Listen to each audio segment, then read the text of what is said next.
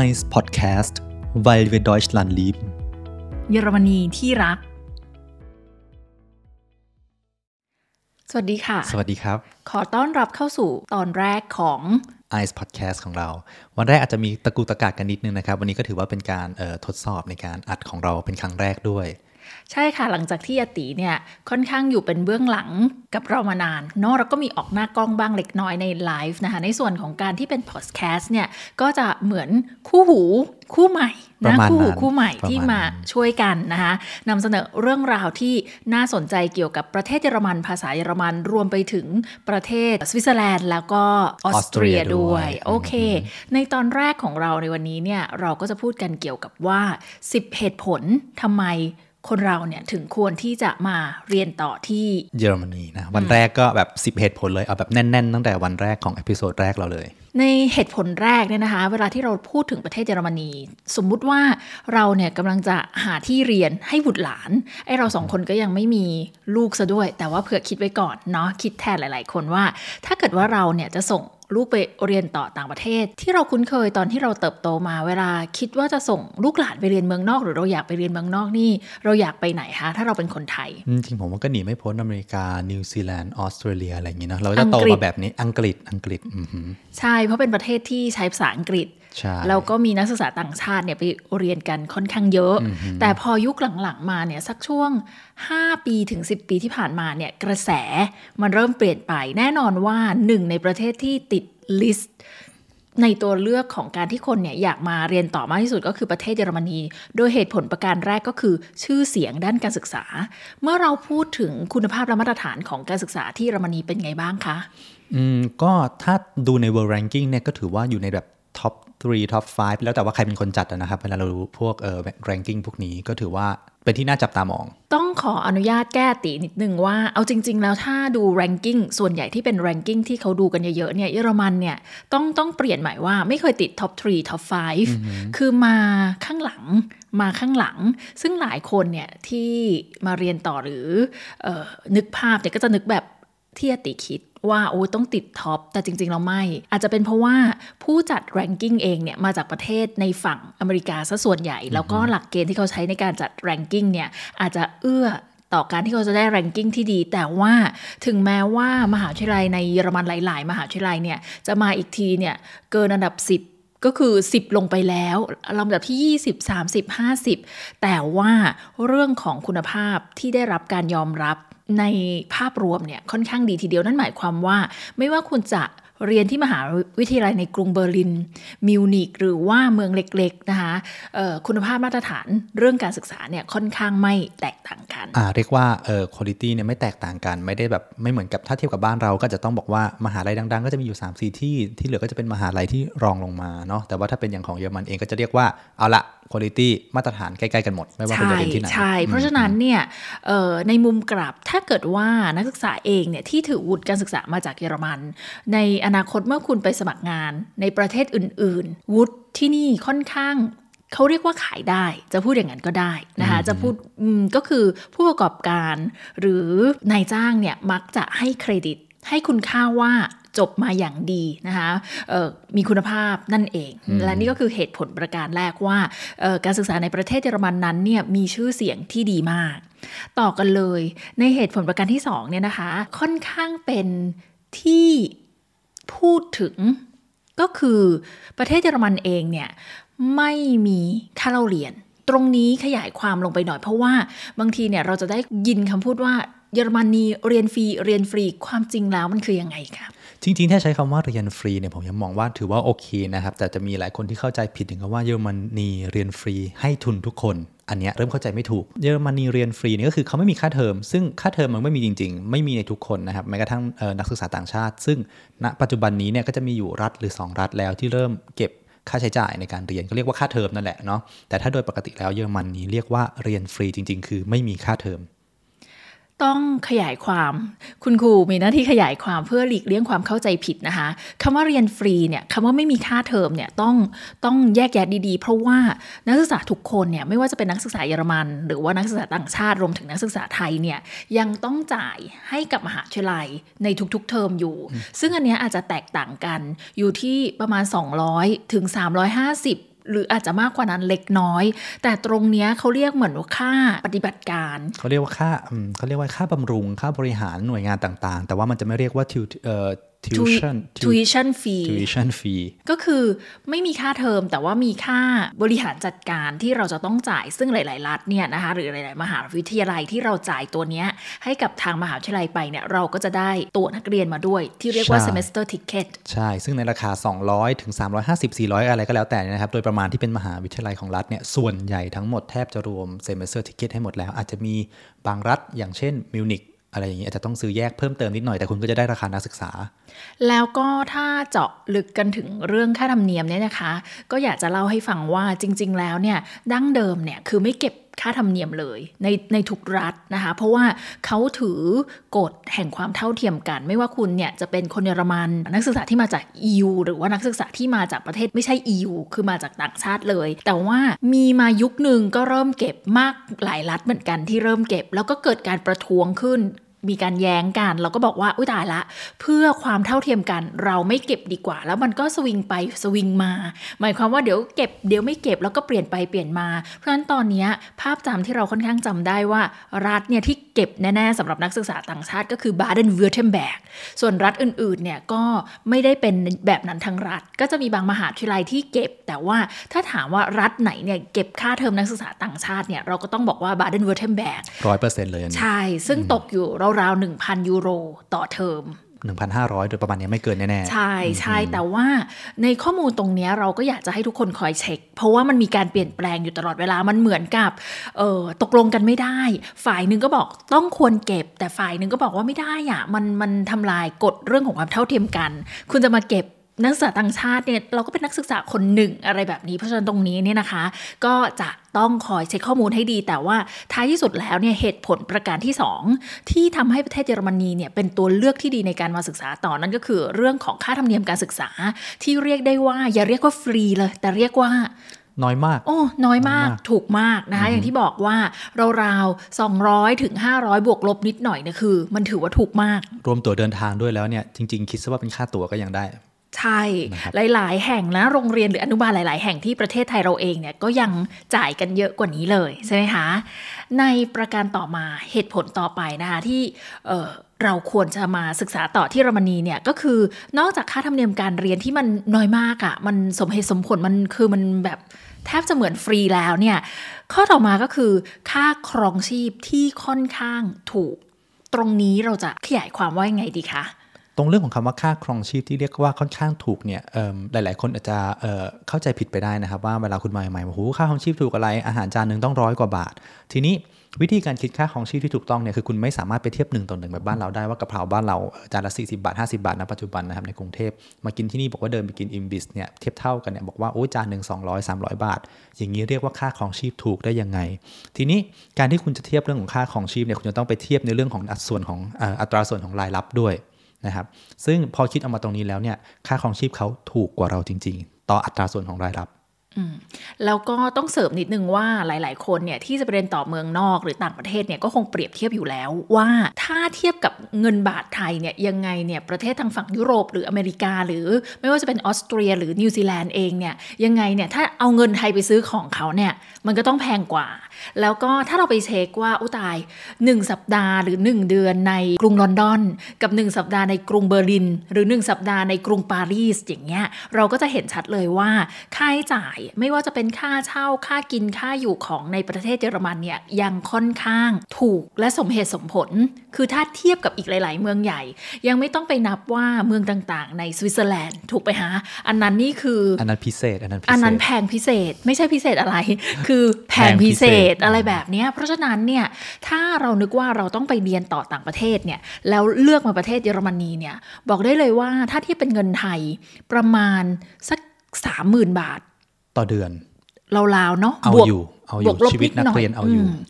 แต่ทั้งนี้เนี่ยก็ต้องบอกว่าขึ้นอยู่กับเมืองที่คนไปอยู่ด้วย เพราะว่าแม้แต่คนเยอรมันเองเนี่ยอย่างถ้าไปอยู่มิวนิกนะคะหรือว่าไปอยู่แฟรงก์เฟิร์ต หรือไปอยู่สตุตการ์ดเนี่ยเขาก็จะค่อนข้างรู้ว่าเมืองพวกเนี้ยอย่างน้อยๆที่สุดค่าเช่าแพงที่อยู่จะแพงมากเหมือนกับหอนักเรียนอย่างเงี้ยค่ะหรือที่พักสำหรับนักเรียนทั่วๆไป ถ้าเป็นห้องแบบแชร์กันเวเก หรือหอพักนักศึกษาถ้าเป็นเบอร์ลินนี่ ผมว่าอยู่ได้อยู่นะ 200 กว่า 300 ประมาณเนี้ยเวเกหอนักเรียนนะเอาอยู่ใช่ยังหาได้ที่ประมาณอะสามร้อยต้น 300ปลาย แต่ถ้าสมมติว่าคุณไปลงนะคะที่มิวนิกอย่างเงี้ยคุณก็ลืมไปได้เลย เปิดมาต้องมีแหละครับ5 600อย่างน้อยใช่ ซึ่งลำพังแค่ค่าห้องค่าเช่าเนี่ย มันก็แตกต่างกันแล้ว ซึ่งตรงเนี้ยค่ะ ตอนที่คุณเลือกเนาะหลาย ๆ คนที่เราถามเราเราก็มักจะบอกว่า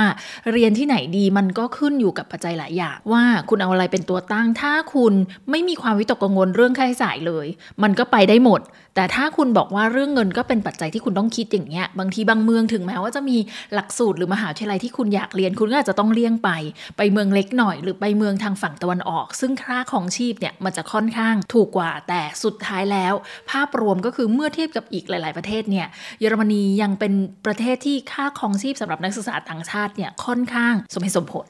ใช่ ถ้าเทียบได้ไงก็ถือว่าถูกอยู่ดีใช่ ส่วนต่อมาเนี่ยนะคะ ในข้อที่4เนี่ยก็คือที่เรานำมาตรงเนี้ยมันก็เป็นมี reference เดี๋ยวเราจะขึ้น reference ให้ด้วยใช่ไหมคะในตอนหลังว่าข้อมูลตรงเนี้ยที่เราเอามาพูดกันเนี่ยมาจากที่ไหนเนาะเราสามารถเดี๋แปะยวแปะเป็นลิงก์เอาไว้ให้ใช่ครับอืมเขาบอกว่าจริงๆเนี่ยเหตุผลประการที่ 4 ที่เราอะควรจะมาเรียนต่อที่เยอรมนีก็เพราะว่าคนเยอรมันเองอะเอาจริงๆคือ nice ในภาษาเยอรมันบอกว่า net จริง คือบางทีเราจะรู้สึกว่าแบบเราอาจจะได้ยินมาเสียงลือเสียงเล่าอ้าง เขาเล่ากันว่าว่าแบบชาวเยอรมันเนี่ยแข็งกระด้าง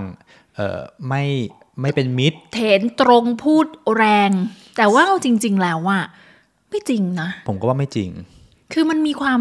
จริงในบางบางอย่างว่าเขาพูดตรง เขาพูดอาจจะไม่อ้อมค้อมหรืออะไร แต่ว่า โดยเจตนาดี ใช่ มันจะอาจจะเกิดขึ้นในเวลาคุณทำงานกับเขาเนี่ยอย่างเงี้ยตรงแน่ตรงแน่นอน คุณอาจเคยได้ยินมาเยอะแยะว่าแบบอยู่ในห้องทำงานนี่คือ อือหือ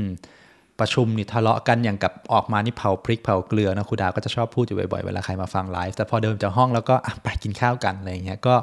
ใช่เป็นวิสัยของเขา คือถ้าเกิดว่าเรานึกถึงคนเยอรมันนะคะในในไม่ไม่ใช่ในฐานะชู้สาวอย่างเดียว แต่ในฐานะเพื่อนหรือการทำความรู้จักเนี่ยอ่าเราจะ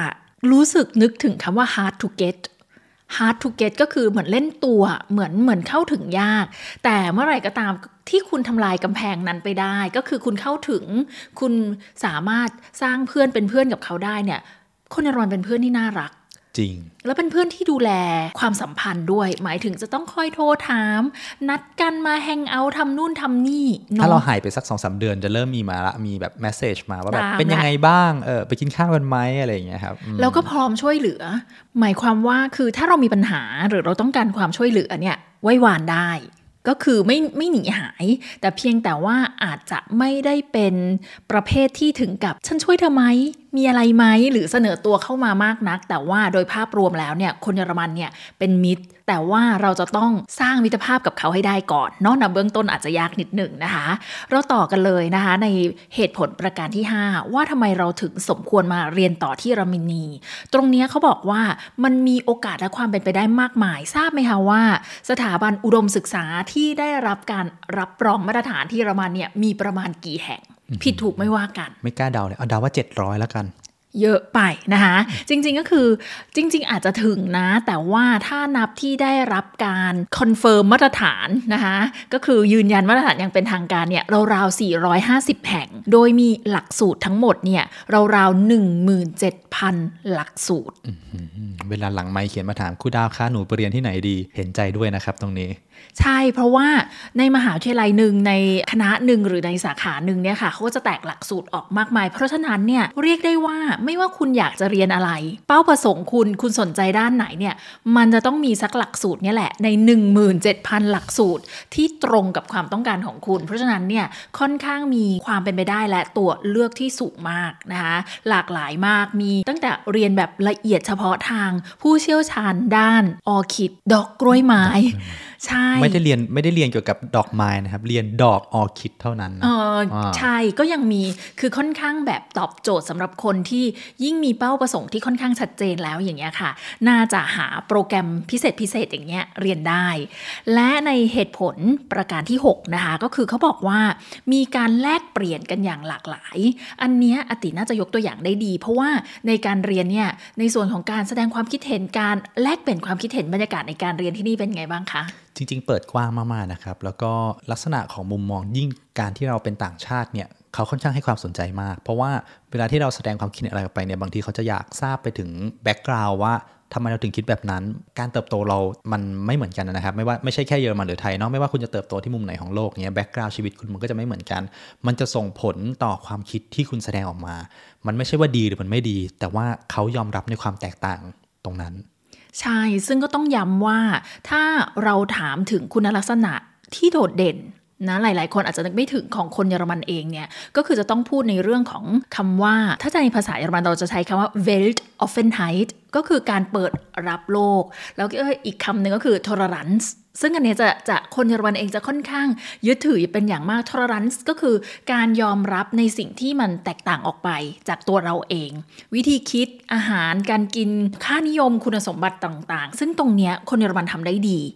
ดีมากโดยโดยความรู้สึกส่วนตัวเนาะเรารู้สึกว่าเราถ้าเราพร้อมที่จะแชร์ หรือแสดงความคิดเห็นเขาให้ความสนใจเต็มที่ ใช่ไหมถูกต้องคะครับอืมซึ่งเวลาที่เรามาเรียนโอเค เวลาเรามาจากประเทศไทยเนี่ย เราก็จะติดภาพว่าเราเข้ามาฟังฟังฟังฟังฟังฟังฟังหรือเก็บข้อมูล เก็บความรู้แต่ว่าจริง ๆ แล้วเนี่ยวิธีหรือหนทางที่จะทำให้เราเนี่ยมีความรู้ที่แท้จริงก็คือ เราฟังเก็บข้อมูล เราแชร์ข้อมูลของเราและสุดท้ายเราตกตะกอนซึ่งมันจะเกิดได้จากการแลกเปลี่ยนกันเท่านั้น ถูกต้องครับ ยิ่งโดยเฉพาะในการเรียนอย่างอย่างที่ผมเรียนเนี่ยมันจะเป็นเขาจะเรียกว่า Seminar ซะส่วนใหญ่นะจะไม่ได้เรียกว่า Vorlesung ถ้าเป็น Vorlesung ก็คือการที่คุณเข้าไปนั่งเรียนในเลคเชอร์แม้กระทั่งเลคเชอร์ของเยอรมันเองมันก็ยังมีการตอบโต้นะฮะมันอาจจะไม่ถึงขั้นว่าแบบคุณนั่งในฮอ400 คนแบบ ไทยเราก็มีอยู่เนาะแบบปีหนึ่งเข้าไปนั่งรวมกัน 3 4 0 0 คน แล้วอาจารย์ก็ยืนอยู่ข้างหน้าให้คุณเลคเชอร์ไปก็อาจจะไม่มีการตอบโต้อะไรกันมากนัก ในเยอรมันก็ยังพอมีบ้างแต่อย่างการเรียนของผมที่เป็นเซมินาเนี่ยก็จะมีการตอบโต้กันเยอะ คือเรียกว่าแทบทุกครั้งแหละเข้าไปเพื่อตอบโต้โดยเฉพาะใน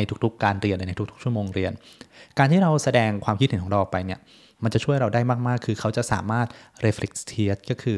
สะท้อนกลับมาให้เราว่าเขาเห็นด้วย หรือเขาไม่เห็นด้วยเขาไม่เห็นด้วยเพราะอะไร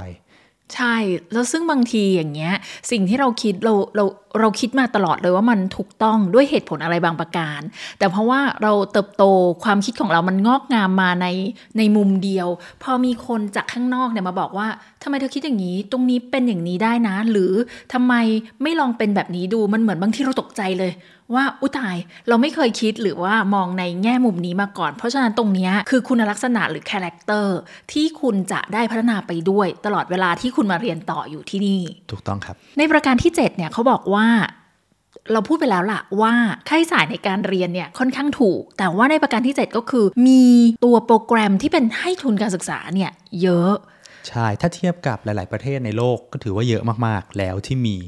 นะครับแต่ตรงจุดนี้ครูดาวก็เคยพูดไปแล้วนะครับเดี๋ยวให้ครูดาวพูดอีกครั้งหนึ่งว่าคำว่าเยอะที่นี้คืออะไร คือคำว่าเยอะถ้าเทียบสัดส่วนที่เขาให้เนาะถ้าเทียบกับทุนที่มาจากประเทศอเมริกา ทุนที่มาจากประเทศอังกฤษ ทุนที่มาจากประเทศเยอรมันเนี่ยของเยอรมันนะคือเยอะ แต่คำว่าเยอะก็คือทุนเนี่ยมันเปิดสำหรับคนทั้งโลก แล้วก็ต่อให้ทุนที่ให้สำหรับประเทศเอเชีย หรือประเทศไทยเองเนี่ยก็มีคนทางประเทศไทยเนี่ยที่ต้องการสมัครทุน เพราะฉะนั้นเนี่ยถึงแม้ว่าทุนจะมีเยอะ แต่ว่าคนสนใจหรือคนที่อยากจะได้ทุนเนี่ยมันมีเยอะกว่า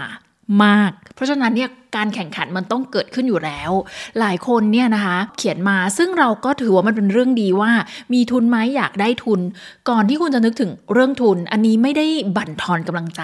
แต่คุณจะต้องรู้ถึงคุณสมบัติ ของตัวเอง ศักยภาพของตัวเองว่าโลกแห่งการแข่งขันที่ทุนเนี่ยที่บอกว่ามีเยอะแต่มันยังมีอยู่อย่างจำกัดเนี่ยเราทำอย่างไรให้ตัวเราเนี่ยเป็นผู้ที่มีคุณสมบัติที่ดีพร้อมหรือดีพอที่จะได้รับทุน ถ้าเกิดในกรณีที่มันยังไม่ดี เราก็ไม่ได้หมายความว่าคุณก็ต้องแบบลมเลิก แต่ว่าคุณก็ต้องสร้างกลยุทธ์ขึ้นมานะคะว่าจะพัฒนาตัวเองอย่างไร ตรงนี้ก็คือมันเป็นเรื่องของการเตรียมตัวนะครับว่าถ้าคุณบอกว่าคุณอยากได้ทุนเนี่ย แต่ว่าในช่วงชีวิตที่ผ่านมาคุณอาจจะไม่ได้แบบว่าอื้อหือไม่ได้มีคุณงามความดีอะไรมากมายนักโอ้โหซึ่งคุณงามความดีก็ฟังเกินไปอะไรคือไม่ได้ตั้งใจมากนัก ไม่ได้มีผลงาน หรือคุณสมบัติของคุณอาจจะยังไม่ไม่เหมาะสมมากนัก ซึ่งตรงเนี้ยคุณทำให้มันดีขึ้นได้ คุณสามารถทำคุณสมบัติของคุณให้ดีขึ้นได้ มันใช้เวลาแต่มันน่าจะคุ้มค่ากับสิ่งที่คุณจะต้องลงเวลาไป ใช่ เพราะว่าเรียกได้ว่าปรับแต่งประวัติแล้วกัน หมายถึงว่าถ้าเรารู้และแน่วแน่ว่าเราเนี่ยเห็นทุนนี้อยากได้ทุนนี้คุณสมบัติหรือเงื่อนไขเป็นแบบนี้ณวันที่เราเห็นเนี่ยโดยคุณสมบัติของเราเราอาจจะยังไม่เพียงพอ ต่อคุณสมบัติที่เขาเรียกร้องเรามา เราก็อาจจะต้องดูก่อนว่า เราทำอะไรได้บ้าง เราทำกิจกรรมเพิ่มเติมได้ตรงไหน หรือเราจะเรียนให้ดีขึ้นได้ไหมหรือเวลาไม่มีแล้วหรือเรียนจบแล้ว เราพยายามเข้าไปทำงานในบริษัทที่มีชื่อเสียงหรือเข้าไปอยู่ในกลุ่มประสบการณ์ที่เขาต้องการไหมน อะไราจจแบยู่บในี้กลุ่มเนาะอืมซึ่งทุกอย่างมันต้องใช้เวลา แต่ถ้าเกิดว่ามันได้ผลตามที่เราต้องการเนี่ย คุณจะลืมไปเลยว่าคุณอะใช้เวลากับมัน เพราะมันคุ้มนะคะมันคุ้ม ข้อ 8 นี่ชอบมาก ข้อ 8 นี่ชอบมากนะ หลาย ๆ คนก็คงจะเคยได้ยินมาบ้างว่าเหตุผลนะ เขาบอกว่าที่คุณควรจะมาเรียนต่อที่เยอรมนีในบทความเนี่ยถึงกับใช้คำว่า German beer คือจริง ๆ มันก็คงไม่ใช่แค่เรื่องของเบียร์แต่ลำพังเบียร์อร่อยไหมคะเบียร์อร่อยจริงอันนี้ต้องต้องยอมรับนะครับ แล้วมันก็หลากหลายมากจนคุณรู้สึกว่าคุณไม่เบื่อละลองไปได้เรื่อยๆเลย แล้วก็แต่ผมมองว่าตัวหัวข้อตรงนี้ที่เขาเน้นมาว่าเป็นเรื่องของเยอรมันเบียร์เนี่ยมันน่าจะเป็นสืบเนื่องมาจากว่ามันเป็นหัวข้อเกี่ยวกับการมาเรียนต่อเนาะเด็กวัยรุ่นชีวิตวัยรุ่นมันก็ต้องมีบ้างแหละครับเข้าใกล้แอลกอฮอล์คือเราเรา ดื่มมันแล้วยังพอมีสติมันก็ไม่ใช่เรื่องที่เลวร้ายอะไร แต่ว่ามันอาจจะทำให้รู้สึกว่าคุณไปปาร์ตี้สนุกขึ้น ได้คุยกับเพื่อนได้พบเจอกันในชีวิตกลางคืนนะครับ ก็ต้องบอกว่าเบียร์ก็คงเป็นส่วนหนึ่งของของชีวิตมหาลัยแหละ ใช่ชีวิตนักศึกษาที่นี่เอาจริง ๆ นะ เท่าที่ดูมาค่ะในทุก ๆ มหาวิทยาลัยเนี่ยจะมีคลุปของตัวเอง ก็คือเหมือน คือบ้านเราอาจจะเรียกว่าดิสโก้หรืออะไร แต่ของเขาก็อาจจะไม่ถึงขั้นนั้น แต่เรียกว่าเหมือนกับ ถ้าเกิดว่าเป็นคนไทยอย่างเงี้ยค่ะ เราก็จะค่อนข้างเคร่งเครียดเรื่องการดื่มแอลกอฮอล์หรืออะไรในสถาบันมันทำไม่ได้ แล้วเราก็จะมีสมาคมชมรมนักศึกษา อันนี้คลุปเนี่ยก็เปรียบเหมือนชมรมแหละ แต่ว่ามากลางคืน มีเพลงมีดนตรีมีแอลกอฮอล์มีทุกอย่าง ซึ่งอย่าว่ากรณีกระนั้นเลยนะคะ เคยได้มีโอกาสได้ไปเยี่ยมชมนะคะ ตัวคลุปที่มีชื่อเสียงมากนะคะ เรียกว่า MB ซึ่ง MB เนี่ยเป็นตัวย่อของ Moritz Bus Thai ซึ่งเป็นคลุบสำหรับนักศึกษาของมหาวิทยาลัยไลพ์ซิกจริง ๆ เราเคยไปเที่ยวมาด้วยกันด้วย เราเคยไปเยี่ยมมาด้วยกัน ซึ่งมันจะเหมือนลงไปใต้ดินเป็นซากปรักหักพัง แล้วก็เป็นที่ที่เขาบอกว่าถ้าคุณไปอ่าน article เนี้ย club Moritzbastei หรือว่า MB เนี่ยเป็นที่ที่แม้แต่อังเกลาแมร์เคิลเอง ในสมัยที่เรียนด้านฟิสิกส์อยู่ที่ Universität Leipzig เนี่ยนะคะ ก็เหมือนกับพัฒนาเบ่งบานอยู่ที่คลุปนี้ก็คือเป็นลูกค้าขาประจำนั่นแหละ แต่ว่าทางความคิดเนี่ยคุณก็สามารถไปเบ่งบานทางความคิดในกลุ่มได้นะครับในในวิธีของของคนที่นี่นะครับคือคุณเข้าไปเนี่ยมันไม่ได้บอกว่าคุณต้องเข้าไปเมาไม้นะคือแน่นอนปฏิเสธไม่ได้ว่ามีกลุ่มอยู่แล้วแหละที่เข้าไปเมาไม้แต่จริง ๆ ผมมองว่าถ้าถ้าเปรียบเทียบกันแล้วเนี่ยผมว่าเป็นส่วนน้อย ส่วนใหญ่ใช่คือมันคือการเข้าไปพบปะพูดคุยกับเพื่อน ดื่มกันเพื่อหาหัวข้อสรรหาหัวข้อมานั่งคุยกัน ใช่ แล้วอย่างที่บอกว่าคุณอ่านหนังสือคุณงอกงามทางความคิด แต่การที่คุณได้พูดคุยถกเถียงแลกเปลี่ยนมุมมองทัศนคติเนี่ยก็ปฏิเสธไม่ได้ว่ามันเป็นช่องทางแห่งการ พัฒนาความคิดที่สุดยอดมากหนทางหนึ่งนะคะในประเด็นต่อไปหรือในหัวข้อต่อไปที่จะบอกว่าทำไมถึงควรจะมาศึกษาต่อที่เยอรมนีเบอร์ 9 ก็คือ เป็นที่ที่ปลอดภัย ซึ่งมันก็จริง คือถ้าถามในมุมมองของผู้หญิงก่อนถามว่า เยอรมนีไม่มีอาชญากรรมเลย ไม่มีปนจี้ฉกชิงวิ่งราว เลยเหรอ ก็คงจะตอบว่าไม่ มันก็มีอยู่แล้วแต่เหมือนเดิมอะค่ะ ถ้าคุณไปดูสัดส่วนประชากร สัดส่วนเรื่องราวที่มันเกิดขึ้นความรุนแรงที่มันเกิดขึ้นเมื่อเทียบกับอีกหลาย ๆ ประเทศเนี่ย เราจะรู้สึกได้เลยว่าเยอรมนีปลอดภัยถึงแม้ว่า เราเคยมีโอกาสได้คุยกับหลาย ๆ คนนะคะคนไทยที่อยู่ในประเทศเยอรมันหรือนักศึกษาที่อยู่ในประเทศเยอรมันที่อยู่เมืองอื่น เวลาที่เขามาเบอร์ลินเนี่ยเขาก็จะรู้สึกไม่ปลอดภัยละเพราะเขารู้สึกว่าเมืองใหญ่มีมิจฉาชีพมีนั่นนู่นนี่แต่เราเนี่ยซึ่งวางตัวเองเป็นชาว Berliner ตั้งแต่แรกอย่างเงี้ยถ้าเราไปเที่ยวปารีสหรือไปเที่ยวโรมหรือหลาย ๆ เมืองเนี่ยกลับมาปุ๊บเรารู้สึกเลยว่า มั่นใจสุดใช่ๆปลอดภัยสุดๆ ถ้าเทียบถ้าเทียบแล้วกับปารีสกับอะไรนี่อือหือ คือความอันตรายที่อาจจะเกิดขึ้นบ้างนะในในยิ่งก่อนหน้าที่จะเป็นยุคโควิดเนี่ยแน่นอนว่านักท่องเที่ยวเยอะตามบางสถานที่มันก็จะมีพวกล้วงกระเป๋าหรืออะไร แต่ว่าเอาจริง ๆ วิ่งราวเนี่ยยังแทบไม่เคยได้ยินเลย ในเยอรมันส่วนใหญ่จะทำแบบเงียบๆย่องเบาอะไรแบบนี้แต่ก่อคดีแบบอุกอาจเนี่ยน้อยมาก เพราะว่าที่นี่เจ้าหน้าที่ตำรวจเนี่ยค่อนข้างทำงานเร็ว คือเกิดอะไรปุ๊บปั๊บเนี่ยโทรปุ๊บปั๊บเนี่ยห้านาทีเจ็ดนาทีนี้มาถึงแล้ว ถ้าเรื่องด่วนนี่มากันแบบว่ารวดเร็วและเยอะ ใช่รวดเร็วและเยอะมันทำให้เราอุ่นใจแล้วเรารู้สึกปลอดภัย เพราะว่าครูลองนึกถึงตัวเองนะคะ ในฐานะนักศึกษาคือตอนนี้มันก็โตมากเราโตมากๆแล้วเราก็ไม่ค่อยจะแบบว่ามีโอกาสที่จะต้องตกเป็นเหยื่อหรืออะไร แต่เพียงแต่ว่าตอนนั้นที่สาวอยู่ละกันแล้วมา เดินกลางค่ำกลางคืนดึกดื่น เราก็ไม่ได้รู้สึกกลัวหรือว่ามีสภาวะหรือสภาพแวดล้อมที่น่ากลัว แล้วอีกอย่างหนึ่งอันนี้ก็ต้องแอบขอเล่าด้วยนะคะในเรื่องของ VG v o n g e m e i n s c h a f t หลายคนนึกภาพไม่ออกก็คือเป็นเหมือนกับอาจจะเป็นข้างนอกก็ได้นะของเอกชนหรือเช่ากันเองหรือว่าหลายมหาวิทยาลัยก็ทำตรงนี้ นั่นหมายความว่ามันจะเป็นลักษณะที่พักยังไงคะไอ้เจ้าเวเกเนี่ยก็คือ ถ้าชื่อภาษาเยอรมันเรียกว่าโวนเกมไมชัฟนะครับก็คือว่าโวนแปลว่าการอยู่อาศัยนะครับเกมไมชัฟก็แปลว่าอยู่ด้วยกันก็คือการอยู่ด้วยกันในห้องห้องเดียว การแชร์ห้องกันอยู่ในห้องเดียว พูดห้องห้องเดียวเดี๋ยวคนตกใจว่านอนรวมเกลื่อนเป็นโรไม่งใช่เรียแบนบนั้นใช้ใช้ส่วนกลางร่วมกัน ใช่เหมือนกับมีหนึ่งอพาร์ตเมนต์อาจจะ 3 ห้องนอน 3 ห้องนอนเนี่ยก็อยู่กันไปคนละห้องนอนเนาะแล้วห้องนั่งเล่น พื้นที่ส่วนกลางห้องครัวห้องน้ำก็ใช้ร่วมกัน แล้วที่มันอาจจะแปลกใหม่สำหรับหลาย ๆ คนนะคะที่มาจากประเทศไทยใหม่ ๆ ครั้งแรกเลยขนาดมาเรียนต่อตอนที่มาเรียนต่อปริญญาโทเนี่ยก็อายุปาเข้าไป 28 จะ 29 แล้ว ก็เรียกง่ายๆว่าไม่ใช่เด็กสาวแหละ ก็ยังพอจะนึกภาพได้ว่าถ้าเด็กสาวมาจากประเทศไทยเลย แล้วมาอยู่ในเวเกเนี่ยจะตกใจหรือเปล่า เพราะว่าเวเกที่เนี่ยไม่แยกหญิงชาย น้อยมากที่จะแยก อาจจะมีบ้างแต่ว่าเขาจะเขียนตั้งแต่แรกเลยเวลาที่เขาหาแต่ว่าน้อยครับมีใช่ไม่เยอะเพราะเขาไม่มีปัญหา ในการที่จะต้องอยู่รวมกันชายหญิง เพราะว่าเเวเกที่ครูดาวอยู่ตอนที่เรียนปริญญาโทที่เดรสนะนะคะก็จะเป็นเจ็ดเป็นเวเกที่ใหญ่เลยแหละ แล้วพื้นที่ส่วนกลางก็ใหญ่อะไรแบบนี้ก็คือแชร์ห้องครัวกันมีห้องน้ำสองฝั่ง แล้วห้องน้ำก็ไม่ได้แยกชายหญิง แล้วคือเข้าไปเนี่ยนะ นั่งทำกิจธุระกับโซนที่เป็นอาบน้ำมันก็ไม่ได้มีประตูปิดด้วยนะ มันก็จะมีแค่ม่านกั้นอะไรแบบนี้แต่ว่าถ้าเป็นเราอะเติบโตจากประเทศไทยเราจะต้องเริ่มคิด คิดไม่ไม่ดีแล้วจะต้องแบบเดี๋ยวคนจะต้องแอบดูฉัน หรือคนจะคิดไม่ซื่อจะทำอะไรแต่ว่าในความเป็นจริงอะค่ะ ทุกคนมันเหมือนกับว่าเติบโตแบบเนี้ยเหมือนกับไปเล่นยิมเล่นกีฬา เวลาอาบน้ำก็แก้ผ้ากันหมด คือมันไม่เหลือซึ่งความที่จะต้องรู้สึกว่าจะต้องมาแอบดู หรือว่ามีปัญหากับตรงเนี้ยซึ่งมันเป็นความเคยชิน ใช่ครับคือมันเป็นความเคยชินที่เราถูกปลูกฝังมาตั้งแต่เด็กว่าเราอาจจะ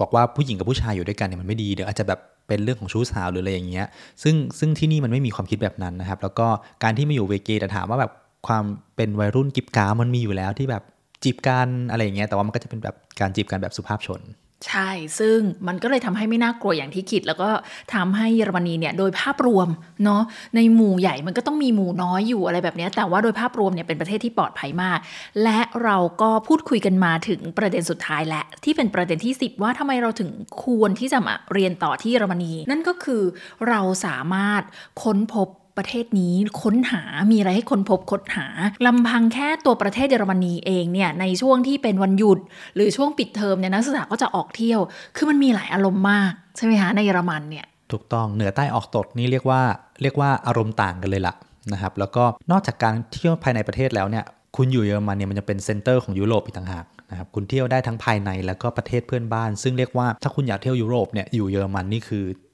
คุ้มเลยแหละ ถ้าคุณไปดูแผนที่เนี่ย คุณก็จะเห็นเลยว่าประเทศเยอรมันเนี่ยอยู่ตรง กลางเลยก็คือจะขึ้นไปสแกนดิเนเวียนก็ง่าย จะลงใต้ไปเที่ยวสเปนอิตาลีหรือจะไปซ้ายไปขวาคือมันมีที่ให้ไปหมดเลย มันสะดวกมากจริงๆอย่างที่บอกแล้วก็ย้ำกันอีกสักครั้งว่า ถ้าใครอยากจะเที่ยวในประเทศเองเนี่ยมันก็มีทุกอารมณ์ ไม่ว่าจะเป็นแบบธรรมชาติ ดีงาม ภูเขา ทะเลสาบ หรือจะเที่ยวเมืองใช่ไหมคะมันก็มีสีสันให้คุณเลือกทั้งหมดเลย เพราะฉะนั้นที่เราคุยกันมาวันนี้ทั้งหมดก็คือ 10 เหตุผลเนาะดีๆ ที่ควรมาศึกษาต่อที่เยอรมนี ท้ายที่สุดมีอะไรอยากจะฝากถึงผู้ฟังเราไหมคะ คงจะต้องฝากพอดแคสต์ก่อนแหละครับ เป็นอันดับแรกอันนี้ก็ถือว่าเป็น EP แรกของเรา 2 คนนะ วันนี้วันที่อัดเนี่ยเรียกว่าเป็นวันที่ 1ต้นปี 2021 เลย แต่ว่าวันที่ลันช์ออกไปเนี่ยอาจจะไม่ใช่อาจจะไม่ใช่วันนี้แล้วนะครับอาจจะเป็นวันที่แต่9วันที่เป็นวันที่เก้าอะไร8คือประมาณนั้นเชื่อดวงสุดฤทธิ์ตัวเลขมีผลอะไรแบบนี้นะคะแต่ว่าเราก็ถือว่า เป็นวันแรกของปีที่เราก็ตั้งใจจะทำอะไรกันใหม่ ๆ ขึ้นมานะครับ แล้วก็หวังว่าจะเป็นประโยชน์ต่อทุกคนใช่ แล้วด้วยความที่เป็น EP แรกเนี่ยนะคะ เราก็จะยินดีอย่างมากเลย ถ้าทุกคนเนี่ยเขียนคอมเมนต์ส่งข้อความหาเราว่า คิดอย่างไรดีไหม ฟังแล้วได้ประโยชน์ยังไงอะไรยังไงหรืออยากจะให้เราปรับหรือเพิ่มเติมตรงไหนรวมไปถึง ถ้ามีเรื่องราวอะไรเกี่ยวกับประเทศเยอรมันที่คุณอยากรู้ ก็สามารถ เขียนบอกเราได้เดี๋ยวเดี๋ยวเราจะรวบรวมไปจะได้ไว้เป็นมาทำเป็นหลาย ๆ EP ให้ทุกคนได้ฟังกัน เอาเป็นว่าเปิด EP แรกแล้วคงไม่ใช่ EP สุดท้ายอยากให้ติดตามกันนะคะ เราก็อยู่ด้วยกันไปหลาย ๆ EP วันนี้เราสองคนขอลาไปก่อนกับ Eyes Podcast EP ที่ 1 พบกันใหม่คราวหน้า สวัสดีค่ะ สวัสดีครับ